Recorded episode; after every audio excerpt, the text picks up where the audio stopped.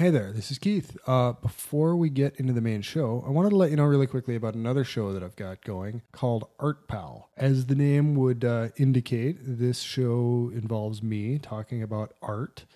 The entire first season is up. That's 9 episodes. Each episode is somewhere between 6 and 8 minutes. And it's designed so that you can download the whole thing and use it as an audio guide if you were to go and visit the Minneapolis Institute of Art. Each episode talks about a work of art or an artist who is on display there and gives some further context or backstory or relates to some issue in art history.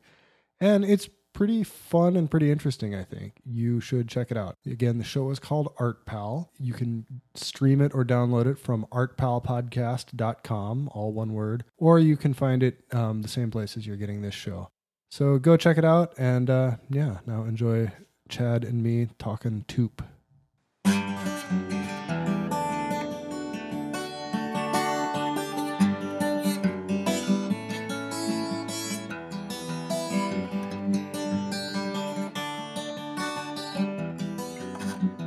Hello, and welcome to another episode of We Been Had, a song-by-song walk through the songs of Uncle Tupelo. I'm Keith Pilly. And I'm Chad Cook. And welcome. This is a landmark episode. We're moving on. Album number 2, Still Feel Gone. It's your big doings. The songs we'll be covering today are Gun, Looking for a Way Out, and Fall Down Easy. But new album, what do you think? I guess I was kind of, as I was listening to this, and I think I knew this, but this is kind of like the least country of all the Uncle Tupelo records. Yeah. At least in the beginning.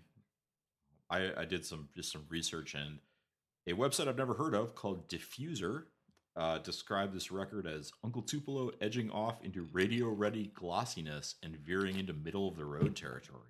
Yeah, I think that's legit. Controversy. Oh, wait till we start talking about Gun. Oh, boy. Here we go.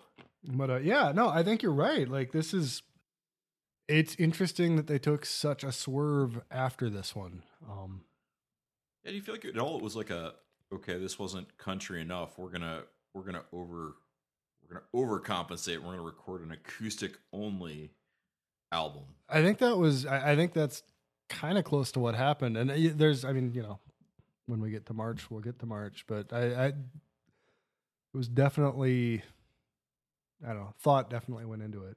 I think it's interesting, like, just looking up the basics of this. So this album's 1991, same label, which eventually becomes a big deal, same producers as No Depression. That's Kolderie and Slade, done partly in the same studio. So, obviously they thought, like, well, stick with what worked the most part. Did you look? I looked up some of their other records that Kolderie and Slade produced during that era, and really, it's almost like a soundtrack of late 80s and 90s records that I had in rotation. What else did they do? They did Surfer Rosa and Come On Pilgrim. Really? Pixies. I thought... Or at least I should say they engineered those two records. Okay. Yeah, I thought... Oh, that dude's name, the asshole Steve Albini. I thought maybe he collaborated, or maybe I'm just totally wrong. Yeah, also Pablo Honey and the Bends, like the Radiohead albums, a couple Lemonhead albums, early Lemonhead, the Dinosaur Jr. album Bug. I always think that's wild when you find these like hidden connections between shit that like all happened, roughly contemporary. Roughly at the same time. And, like there's like this sameness to it at the time that you don't identify. And then later on you go back and you're like, oh, that's why. Yeah. And it's just weird because you have also 2 Morphine records. Like they're like the soundtrack of the 90s. Yeah. Like 90s Alterna.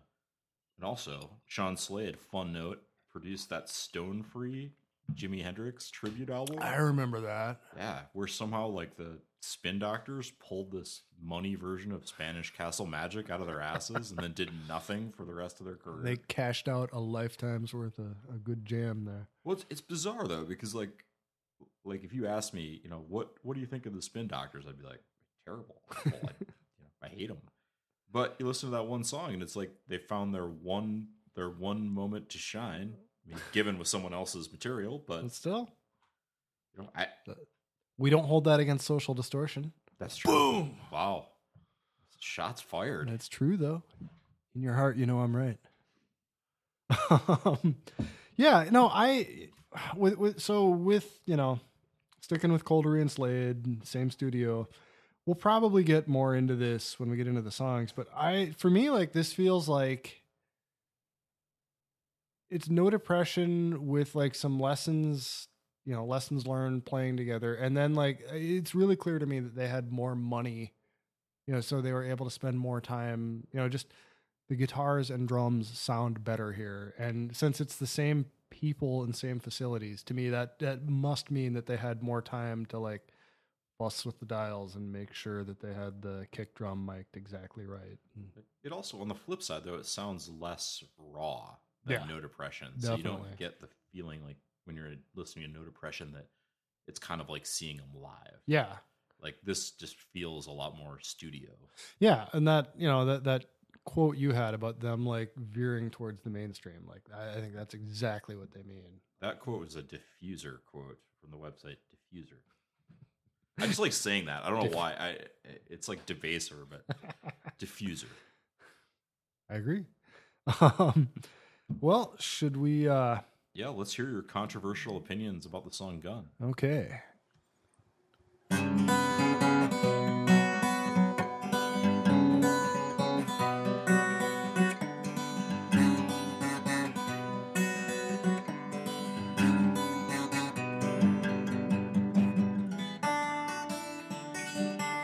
It's Gun time. Let's do it. Gun. This is a bold statement as an album opener.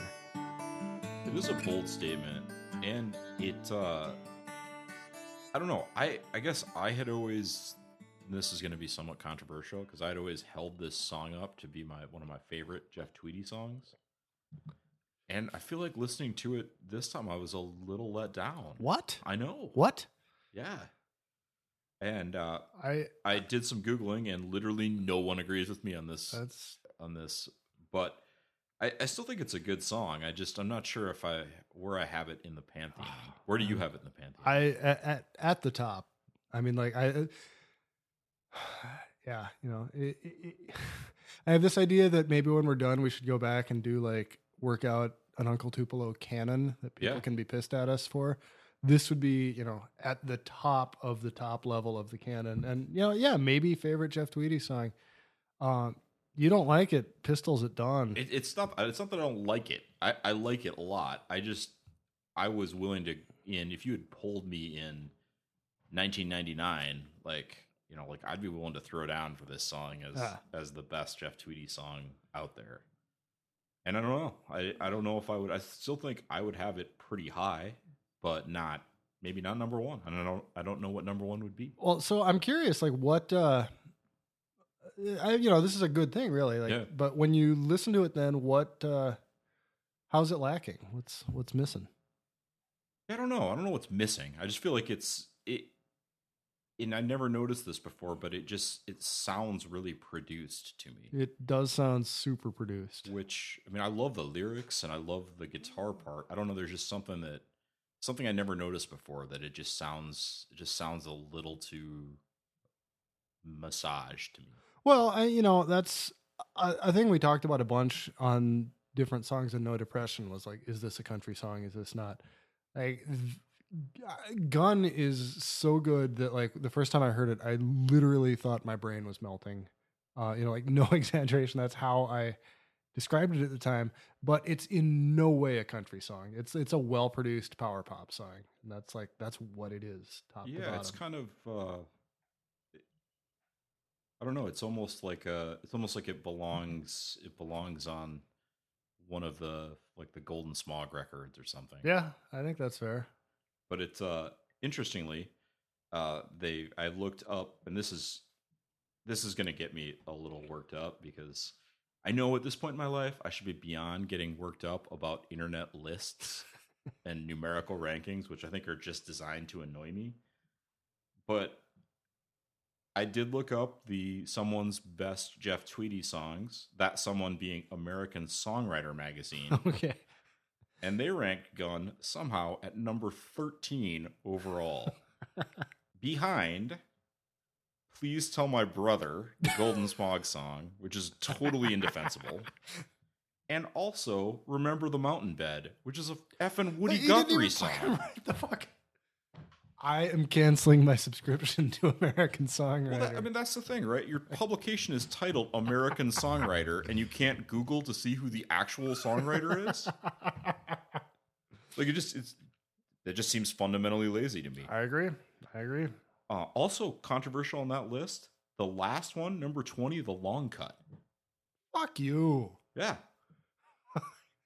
It's actually a pretty horrible list. I'll just read it for you. Yeah, hit me. Number 1, Misunderstood. Okay. Very good song. Good song. Number 2, Ashes of American Flags. Not even the best song on that album, but fine. Number 3, I Am Trying to Break Your Heart. 4, A Shot in the Arm. Questionable. 5, Hummingbird. The fuck? Yeah. 6, New Madrid. 7, Heavy Metal Drummer. 8, Jesus, etc. So they really, really liked Yankee Hotel Foxtrot. You can tell when they got on board. And then, you know, your 9, 10, 11, Please Tell My Brother, Remember the Mountain Bed, Laminated Cat. Oh, fuck you. Yeah, Sunken Treasure. Okay, pretty good. Pretty good. And then Gun. And then this is where it gets really weird. Wilco the Song at 14. No. I'm with you, man. I feel like this is a list that was put together by someone who, like, clearly got into Wilco during the, like, Yankee Hotel Foxtrot era and did a, like, casual back catalog search. And yeah, they pulled up Spotify's This Is Wilco list. Well, what's it got? What else can we do here? But yeah, no, I mean, one thing I guess I probably shouldn't have led with that because I do really like the song. But I feel like you kind of get a glimpse in this song of kind of that, like, Jeff Tweedy style of humor. Like, yeah.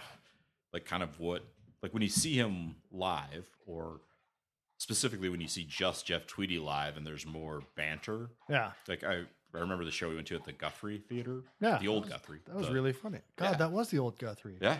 Jesus Christ. Which is now a, like, restaurant, I think. Yeah, slash empty piece of grass. Yeah. But yeah, I mean, you get that kind of, he has that kind of self-deprecating style of humor. Yeah. And you kind of get that with like Tripping on a Wrinkle in the Rug. Yeah. Now, well, so if you want to talk lyrics, one thing that jumped out to me, I made a big production about how women don't exist on all of No Depression. Women exist in this song. Like it's not, you know, the song does not pass the Bechdel test or anything, but it at least acknowledges that the gender exists. That's progress. Yeah, I wonder if that was. I wonder if there was like a band meeting where they're like, guys, I know our primary audience is 20-something dudes, but we got to open this thing up a little bit. It's easy to imagine Farrar just like looking down at the ground, but you do it. You do it. It's up to you. But so that's along the same lines. Like No Depression had 0 songs about relationships. I don't know for sure what Gun is about. Like, as much as I love the song, I can't tell you what exactly is being described, but it seems to be a relationship gone wrong. So, like, not only do women exist, but men and women have relationships. Sometimes have troubles. Yeah, it's almost got to be about a relationship gone wrong, right? I think so. You know, like, my heart was a gun, but it's unloaded now. That's... Like, that seems pretty... Pretty easy. Yeah. What do we got? I mean, it's no Wilco the Song, but Jesus Christ. To me, that song. Okay, programming note here. We actually had to stop recording now because of a puppy accident, but we're back on. Wilco the Song. Impressive that Keith picks up mid-rant. No decrease in furor, just gonna roll with it. That song is the sound of, like, I try not to be too hard on Jeff Tweedy, but that Wilco the Song is the sound of a man raising the white flag, saying, like, my need to produce songs has outpaced my ideas for songs. So just a question, does that bother you more or Wilco Schmilco? Wilco Schmilco, yeah, I mean, like, Wilco the Song is bad, but that's just an album. Wilco Schmilco is just like... Yep. We're done. We're out. Contractually required to produce music. It's kind of like it feels a little bit. I mean, they're not. I don't think they're actually trying to do this, but it feels a little bit like those like gutter punk bands that'll like, you know, kind of just abuse their fans for the entire show. Like that's what Wilco Schmilco feels like to me, just in title. And Star Wars. Yeah. That's a hard one to go to bat for. But okay, so to stop dumping on what happened to Tweedy later, I did notice that Gun seems to be a song he likes because it sticks around in Wilco set lists for a while. You know, the first, I don't know, until at least until Yankee Hotel Foxtrot came out, they would still like play Gun in the encores. I thought that was interesting. Yeah, I mean, I think part of it's it's a good song and it's kind of a rocker, so it's a good closer. Yeah, it goes over big. People are, I don't know. I mean, one of the things that's kind of cool about Uncle Tupelo is the nostalgia factor that a lot of people that are at Sunbolt or Jay Farrar shows or Wilco shows have been fans of this combined entity for a long time. Yeah. So there's that kind of callback to the nostalgia that's, you know, it's almost like, I mean, this is a terrible comparison, but like, you know, like hardcore Grateful Dead fans that were like, oh, they haven't played Casey Jones live since 1972. Yeah, no, I think that's it exactly. I mean, like, we both know people who wound up with these libraries of Wilco live shows that, you know, like reminded me a lot of Dead fans who, you know, like would know like the subtleties of how night two of The Stand in Boston was different from night one, you know, and like, just, I don't know. Yeah, it's kind of interesting, you know, and this is sort of a market power example, but I remember that Pearl Jam started producing their shows. Like, yeah.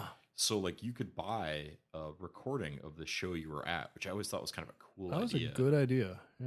You know, cause if it was like a really good show, you could get a like soundboard quality recording of it. Yeah. And I mean, anyone who's listened to bootlegs, like they're rarely coming from the soundboard. They're usually pretty poor on some quality. Asshole with a boom mic. Yeah, and I mean I always kind of liked that about like Pearl Jam. I guess this is, I mean, obviously not a podcast about Pearl Jam, but they did a lot of things that I can get behind.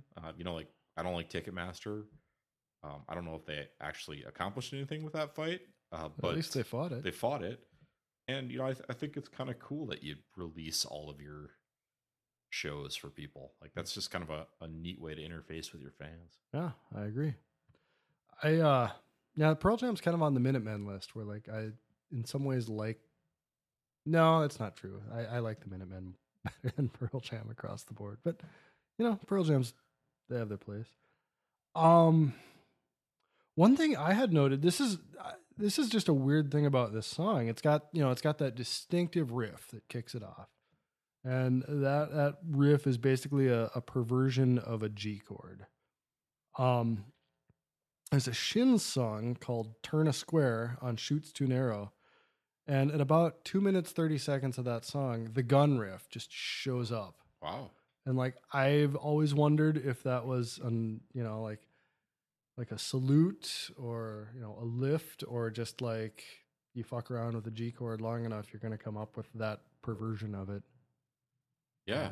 I don't know the Shoot song off the top of my head or the Shin song off the top of my head. I do remember liking that album, Chutes Too Narrow. Good album. I feel like that was a really good album. The other weird thing with bits of this song turning up somewhere else. And I'm positive this is a coincidence or just, you know, because you fuck around with chords, this is what happens. The verse chords of this are Sugar's If I Can't Change Your Mind, just with a different rhythm. Huh. It's like the exact same DAG with like you're adding fingerings onto the D. Probably came out about the same time, right? Yeah.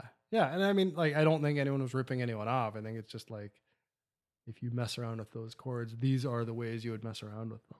But I think that's interesting. Do you feel like that's that kind of signature riff is just a one take, one guitar riff, or do you think that's multiple guitars layered on top of each other? I'm not sure. I don't know. And like even listening to it, like I've tried to listen to it to figure it out, and It's got to be multiple guitars, I guess, because when they do it live, it sounds weaker. Yeah.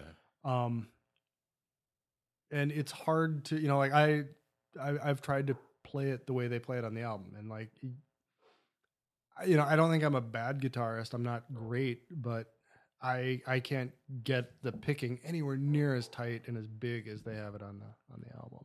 Because I read somewhere that like a lot of like, I think it's Smashing Pumpkins studio albums have like tens of guitar tracks on top of each other to achieve that sound. Yeah. So that's when, I mean, I've never seen them live, but apparently when you see them live, it doesn't sound the same because that's what they're using is all these different layers. Yeah.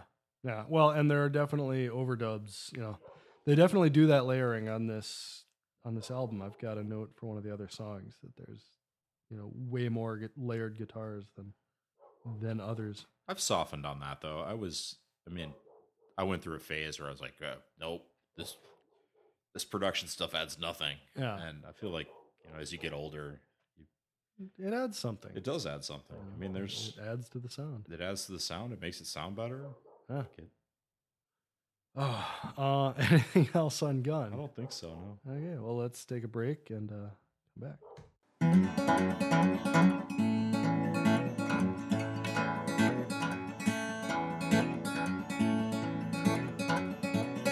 All right, so looking for a way out. My note for this, my opening note, just says, "Fuck yeah." This and Gun are my favorite 1-2 punch in the Uncle Tupelo canon. I guess the challenge is when you start out with such a hot start like that, it has to correct at some point. It's like Copper Blue, right? The first two songs are just pump you up to such a degree that.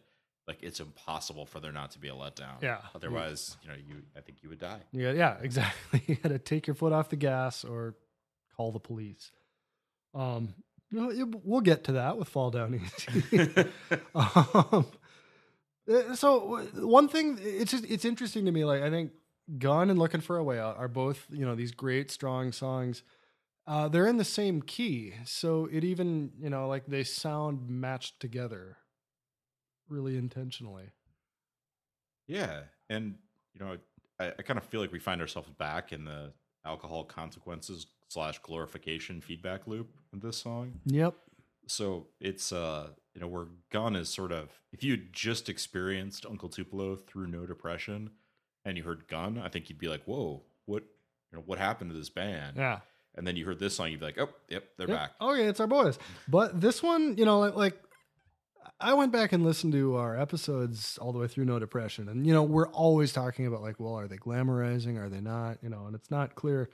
This one, like, it's pretty clearly negative. Like nothing's being glamorized here. Yeah. And interestingly, I wonder if my thinking has evolved in that. Like, so clearly when he says, you know, what is life for 50 years in this town done for you except to earn your name and place on a bar stool. Like, that's a pretty sad piece of imagery. Yeah. And I wonder if that's like, you know, the kind of small town, like you work and then you go to the bar and that's where all your friends are at. But it's really sad because it's like, that's your life. Yeah. Like you don't. And he kind of says that you've never been out of state. Yeah.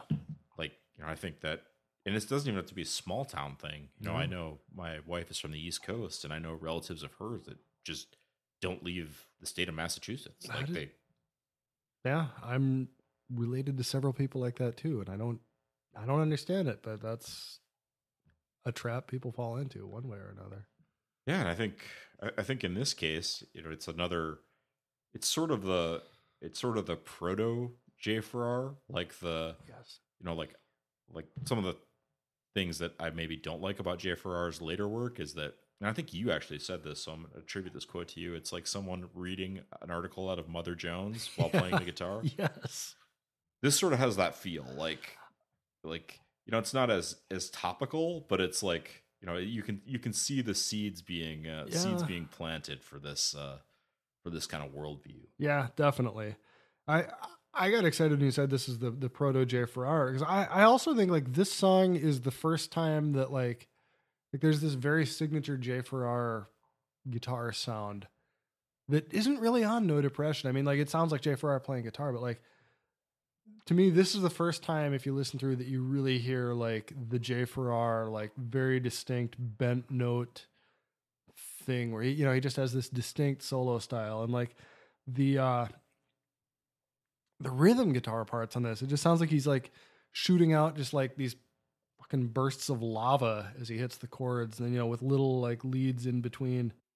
I don't know. I guess there's a lot of like future Jay Farrar like showing itself here. That's kind of the fun thing about this project, or a fun thing about this project, is you get to kind of see. So I mean, we have the benefit of knowing what they become, or are now at least. Yeah. And so we can go back and look for things like that. Yeah, totally. And I mean, for my money, Jay Farrar is one of my favorite guitar players. Like his. If you're looking for somebody just to rule out on like Americana rock, like he's your guy. I agree. We've talked about this offline, just how weird it is that in Sunvolt, then, you know, I can never remember which Boquist is which. I think Dave Boquist was the guitarist, or was it Jim? It's either Jim or Dave. It's one of the two.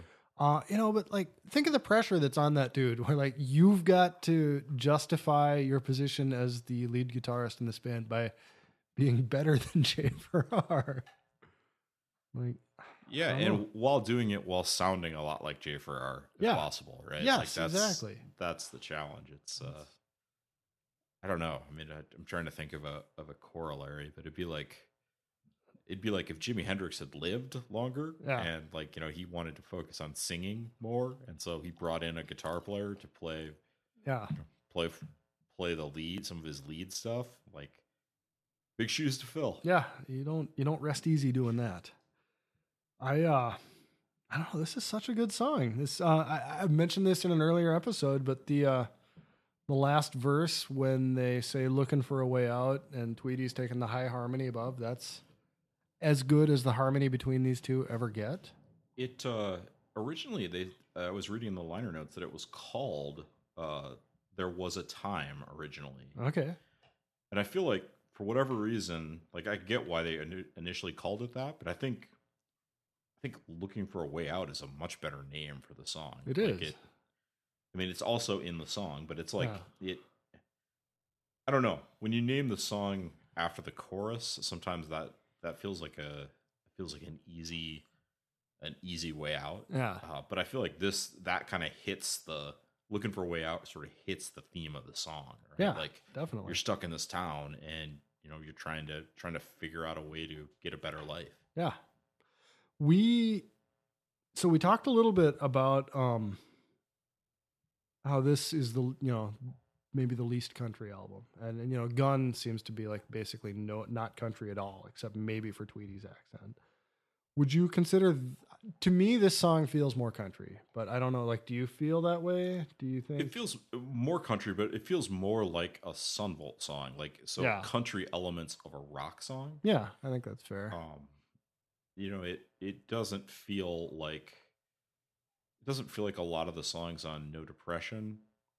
I guess it does feel like some of the songs on No Depression, but it doesn't feel like it's the country pieces are as forced, I guess. Yeah, I think that's fair. So I feel like they're getting better at blending those two things. That's, you know, across the board, I think that's a thing that separates Still Feel Gone from No Depression, is like a lot of the times different things being merged together on No Depression felt a little forced and clunky.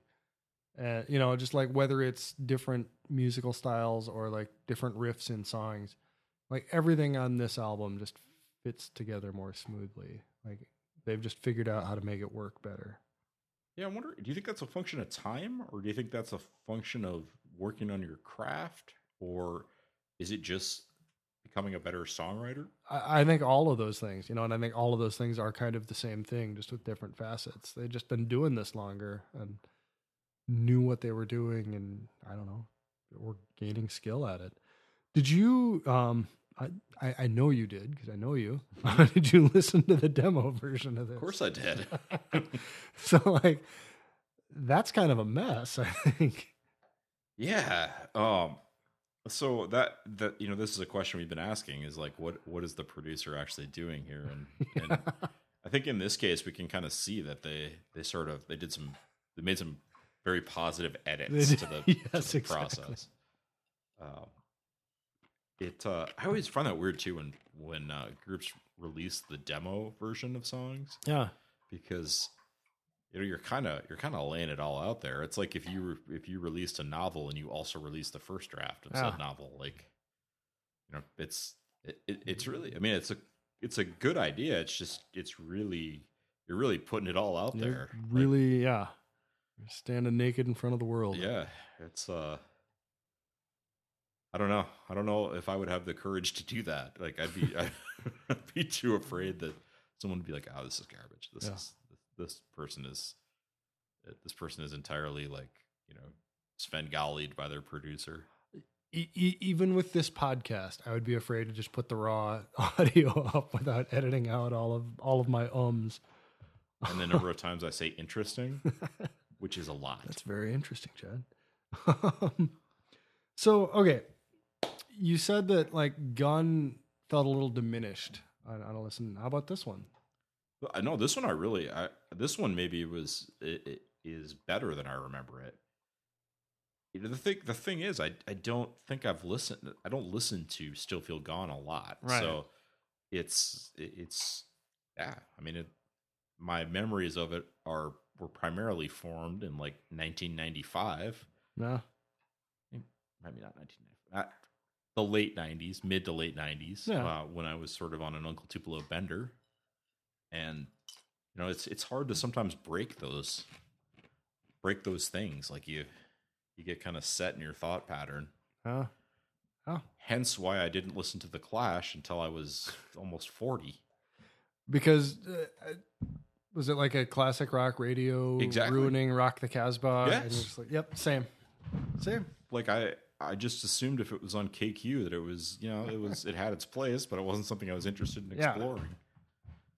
You know, so I guess that's a benefit of age is that you get to, especially with Spotify now, you can go back and essentially do whatever research you want to do. Yeah. And you kind of, I don't know, you know, when you're in your 20s, you're kind of, it's exciting to be the first one maybe to find something. Yeah. But as you get older, it's sort of, you get to, you're interested in finding the best things. Yeah. The first thing, it's just such an exhausting thing because if you ever relax on that, someone's going to get ahead of you. You know, just fuck that. Just step out of the race and just find what you like. Yeah. It would have been nice if I had done that 10 years earlier, but yeah, whatever, you know, better late than never. Yeah. Not even that late, really. Looking for a way out. I'm trying to think of if I've got, I love the song, but like, it's hard for me to, I guess this makes me a bad music analyzer. Sometimes it's hard for me to express why I love it so much. Do you think it's because Jay Farrar uses the line mortal stare at Big Brother? Isn't that the next song? Oh, it is the next song. Sorry. Oh, I got thoughts about those lines. Yeah, I bet you have next thoughts. I bet you have thoughts. So I'm on the wrong page. Terrible. But it's I think they do a good job in this one of kind of making you feel like understanding the plight of the person in these shoes. Yeah, this is the line I was looking for. It's like life in some kind of trap, looking for a way out. We keep moving on. That's what it's all about. So, you know, kind of like a little bit uplifting. Yeah. That's the thing I'd never noticed until we started doing these close reads. Like I'd always just thought, well, Farrar's always negative, and he is, but it's like he's always negative with like this little hint of hope. Yeah, you know, like I guess looking for a way out implies there's a way out.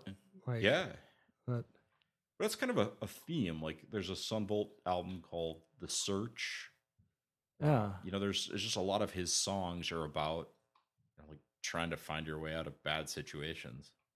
Wonder if I assume Jay Farrar is just kind of in therapy all the time. Yeah, or maybe the music is his therapy. Yeah, you know? Probably. Maybe he's super happy-go-lucky. If you know, like he's, yeah, you know, you run into him at like a Chuck E. Cheese or something, and he's, you know, he's in the ball pit playing skee ball. I have to believe. Yeah, I don't. I mean, the thing is, the interesting thing about Jay Farrar, there, I said interesting again. There you go.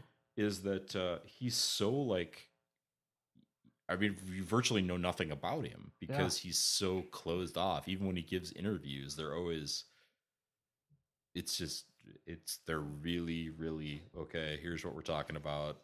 So you don't, and maybe it's a function. Maybe we don't know Jeff Tweedy that well either. Right. And we just think we do because he's really friendly and happy. Yeah. I don't know. He performs being open without maybe being open. Jay Farrar is just like, yeah, fuck you. I'm not going to be open.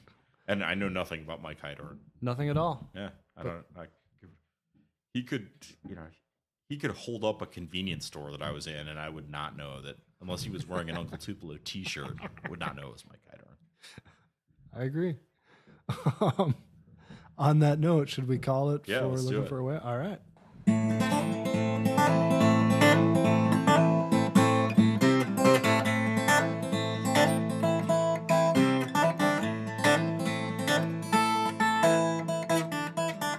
Time to fall down Ely. That's staying in. Time to fall down easy to the gentle noise of a dog crunching biscuits in the background. Yeah. So I jumped the gun a little bit on this, but thinking it was in the last song, but in this song the line "Mortal stare at Big Brother" like also is a callback for me to like future, or well, I call forward to future Jay Farrar like themes like Big Brother, know, the man. Yeah. Yep. This whole song like. This song is just kind of a letdown across the board. And, you know, I think we'll dig into that a little more. But I don't know. It's just, to me, this song seems like, I think there was a song on No Depression where we talked about this too. This just seems like a collection of gripes about just like, there are political things I don't like. And it doesn't add up to a ton. Yeah. And it just is, you know, you kind of... It's just kind of a downer, right? Like, you hang the blame on the wall. It'll be a frame around us all. Truths by stickers and billboards. The conversation turns to war. It's like a slow descent into that weird friend who's a little too keyed up about, you know, some... He's just a verse away from telling you that jet fuel can't melt steel beams. Right, yeah. That's it exactly, though. It's like the... Even though this was before 9/11, it's like... You know, you feel like you're about to get some weird conspiracy unloaded on you that, you know, the chemtrails are causing autism or something. Yeah. I mean, like, it's, I don't know. I think the lyrics of this song make it, you know, it's a downer on its own merits, but it's also like after those first two songs, you know, like we said, like they had to take the foot off the gas. So you get this downer song that opens with minor chords that quietly, so, you know, you've been rocking out and you're just like, oh, now we're going to quietly gripe. It's, I don't know. It's tough. Yeah. Did you notice the weird, like, mandolin part that's inserted? I did. In the bridge. Yeah. Like it seems, and I actually titled it Enter the Mandolin. Yeah. Because it's like, it doesn't really fit in the song at all. And it's just like, you can just see somebody being like, okay, what's this song missing? Well, so like, for the mandolins that turned up on No Depression, we hypothesized that at Fort Apache, they had like some mandolin ringers, you know, so here, like, it feels like Slade and Kolderie were like, yeah, you know, Jimmy, our Mando buddy, he needs some work. What if we brought him in? But it's in it for so little of the song. Like it's... Yeah. It doesn't work. I mean, it's like adding a racing stripe to a big wheel or something. Like what is the point of this? Like no point. Why is it in the song? Yeah. But I wonder what their thought process was. I wonder if maybe they were making a conscious decision not to make it sound too country, but they're like, well, maybe this song isn't country enough. Yeah. That's just what I was thinking. Like, it feels a little bit like a weird, unnecessary course correction. I don't know. I do kind of enjoy that when you look at the tab of the lyrics, the way it's set up, the chorus, it just says, "Don't want to murder." Well, so that's one of the things about this song that sticks with me that I guess I don't like.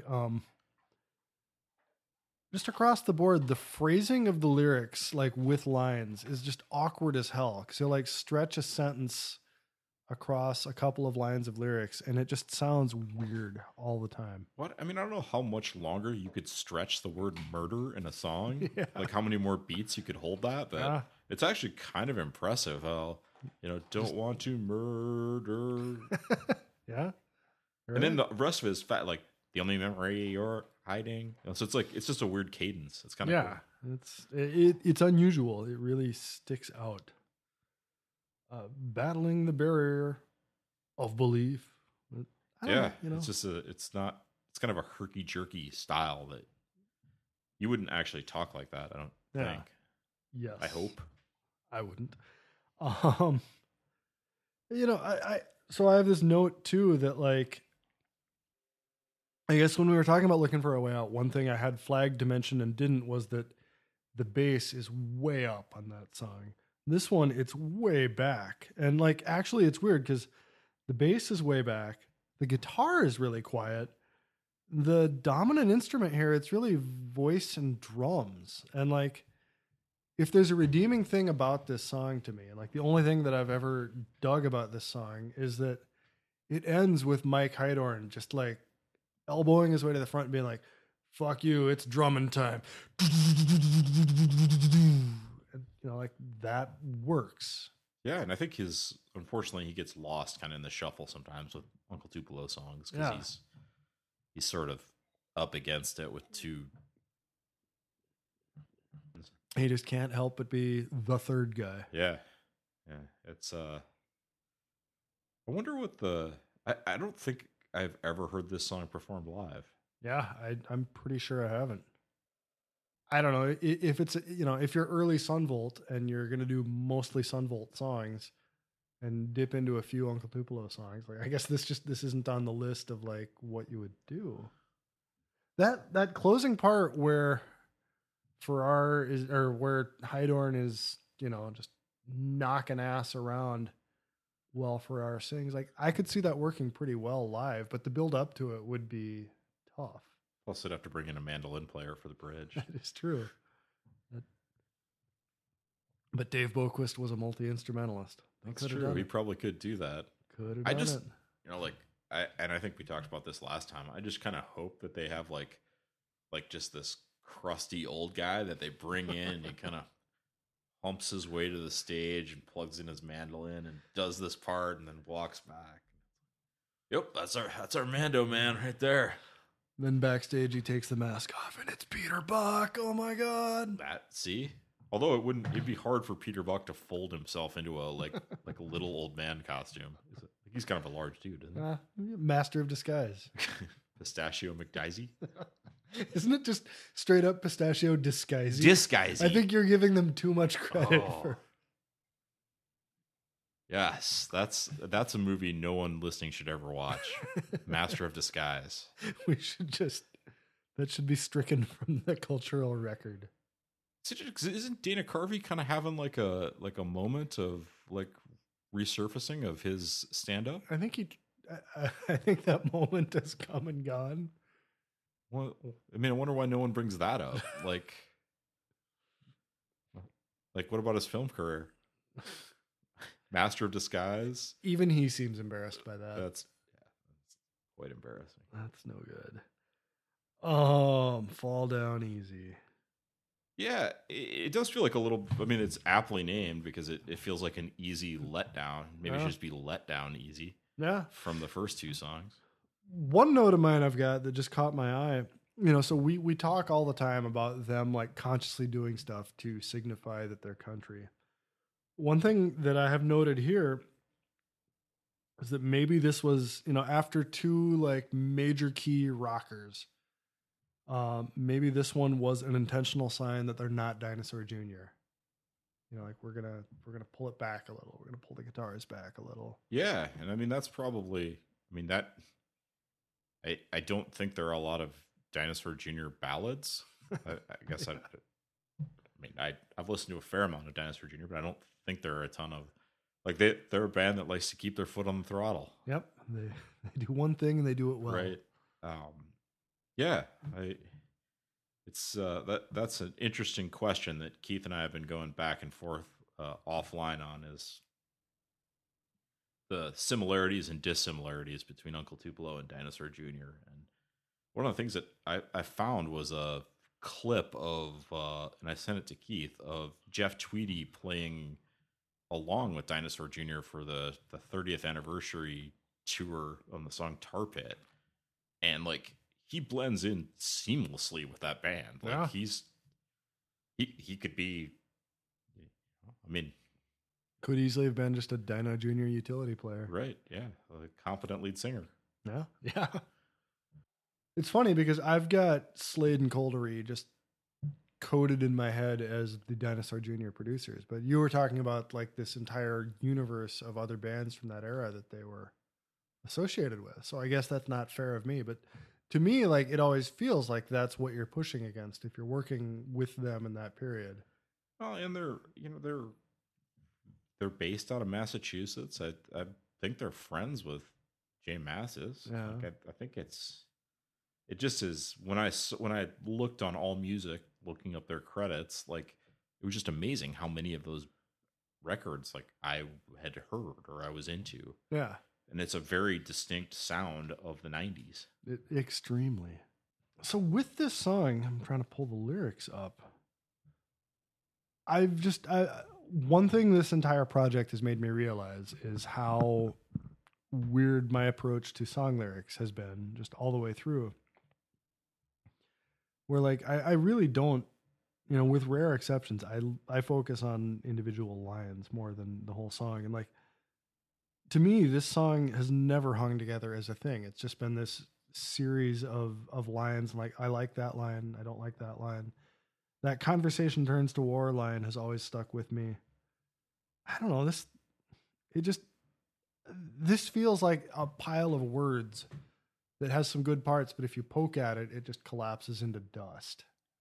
I mean, I kind of liked your collection of gripes. Like, I think that's kind of what it is just, and I mean, sometimes you get songs where it is kind of a collection of gripes, but it's got this, like, rawness to it, or this angst that really ties it together. Yeah.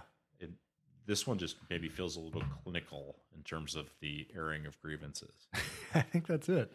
That, it's like a Senate roll call or something. Like, it's, you know. Yeah. The line about, the combination of my hearing and Gumbo Pages averages out to, if you hang the blame on the wall, it'll be a frame. Actually, no. I'm seeing this now. Gumbo Pages has it completely different from the way I have it. I always thought it was, if you could hang the blame on the wall, there'd be a frame around us all. Gumbo Pages has it a little bit differently. It sounds like your source has it a little differently from Gumbo Pages. Yeah, I think it's just that they're not great at. I mean, we all struggle sometimes to understand exactly what Jay Farrar is saying. Yeah. You know, whatever exactly it is, I just, like, that couplet sticks out to me as, like, an interesting concept, really kind of badly stated. Yeah. So I have it as, you can hang the blame on the wall, it'll be a frame around us all. Yeah.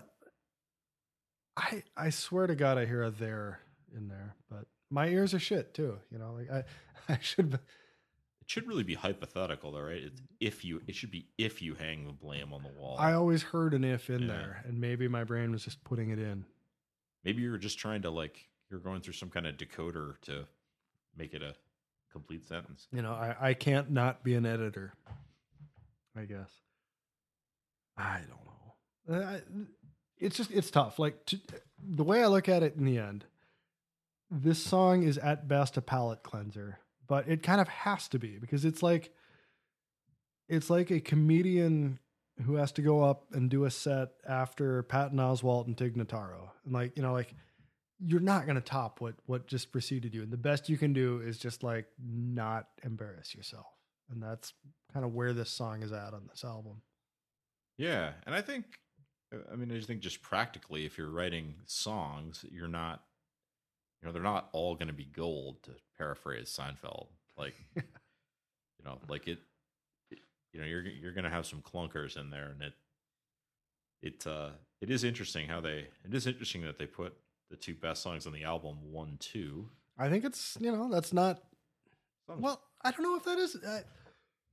I was going to say that's not a bad strategy, but maybe it is, because, like, honestly, I have very little opinion about most of the rest of Still Feel Gone, because it's just in the shadow of how the album starts.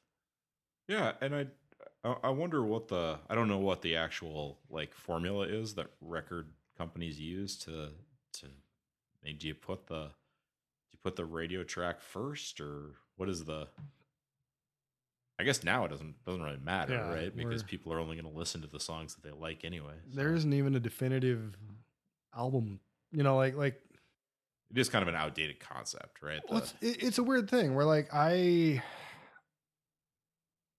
I bought Bowie's The Next Day from iTunes and got a certain track listing. The version of it on Spotify is different. There are songs that on iTunes are considered part of the album that aren't available on Spotify. You know, and I feel like we're in this weird world now where, like, just the very basics of what is the album is fluid now in a way it never used to be. And I've heard that if you are buying music through Apple Music, actually, there's some weasel words in the terms and conditions where you never technically buy an album from them. You technically are buying a playlist. A collection of songs? Yeah. Huh. And so they can, like, they can add and remove songs to the running list. So, like, I don't know, just, you know, we talk about, like, what's the formula for an album? Like, that barely exists now because it's just, it's fucking water. Yeah. I suppose so few people are buying albums as we think of them. You know, it's people buying their Spotify service membership and kind of experiencing it through that. Yeah. Which is good and bad. Yeah. It's been great for me. Yeah. And it's really, I think, exposed me to some music that I wouldn't have otherwise listened to. It's definitely more good than bad. But yeah, you think about when you were in high school, you could have knockdown, drag out arguments about the merits of album A versus album B, because everybody only had a small number of, I mean, when you were in high school, if you had 50 CDs, you know, you were living on the Big Rock Candy Mountain. I remember when, you know, just after undergrad, when I got a car that had a 12-disc CD changer in the trunk, and I was like, holy shit, I can take 12 CDs with me wherever I go. Right. Man, I can take my 10-disc Led Zeppelin box set plus 2 other CDs. Damn right. You know, but it's weird because, like, even within the bounds of this project, we are accepting definitions of these albums that are different from the ones that we listened to when we were fans of this band. You know, like, Sin City was not on the version of No Depression that I listened to when I was an Uncle Tupelo super fan, but we talked about it last time. Yeah, it's, I don't know, maybe we should structure them as a function of time instead of album. Maybe that would be eras. Time's a flat circle. This is Keith channeling his inner Matthew McConaughey. That's right.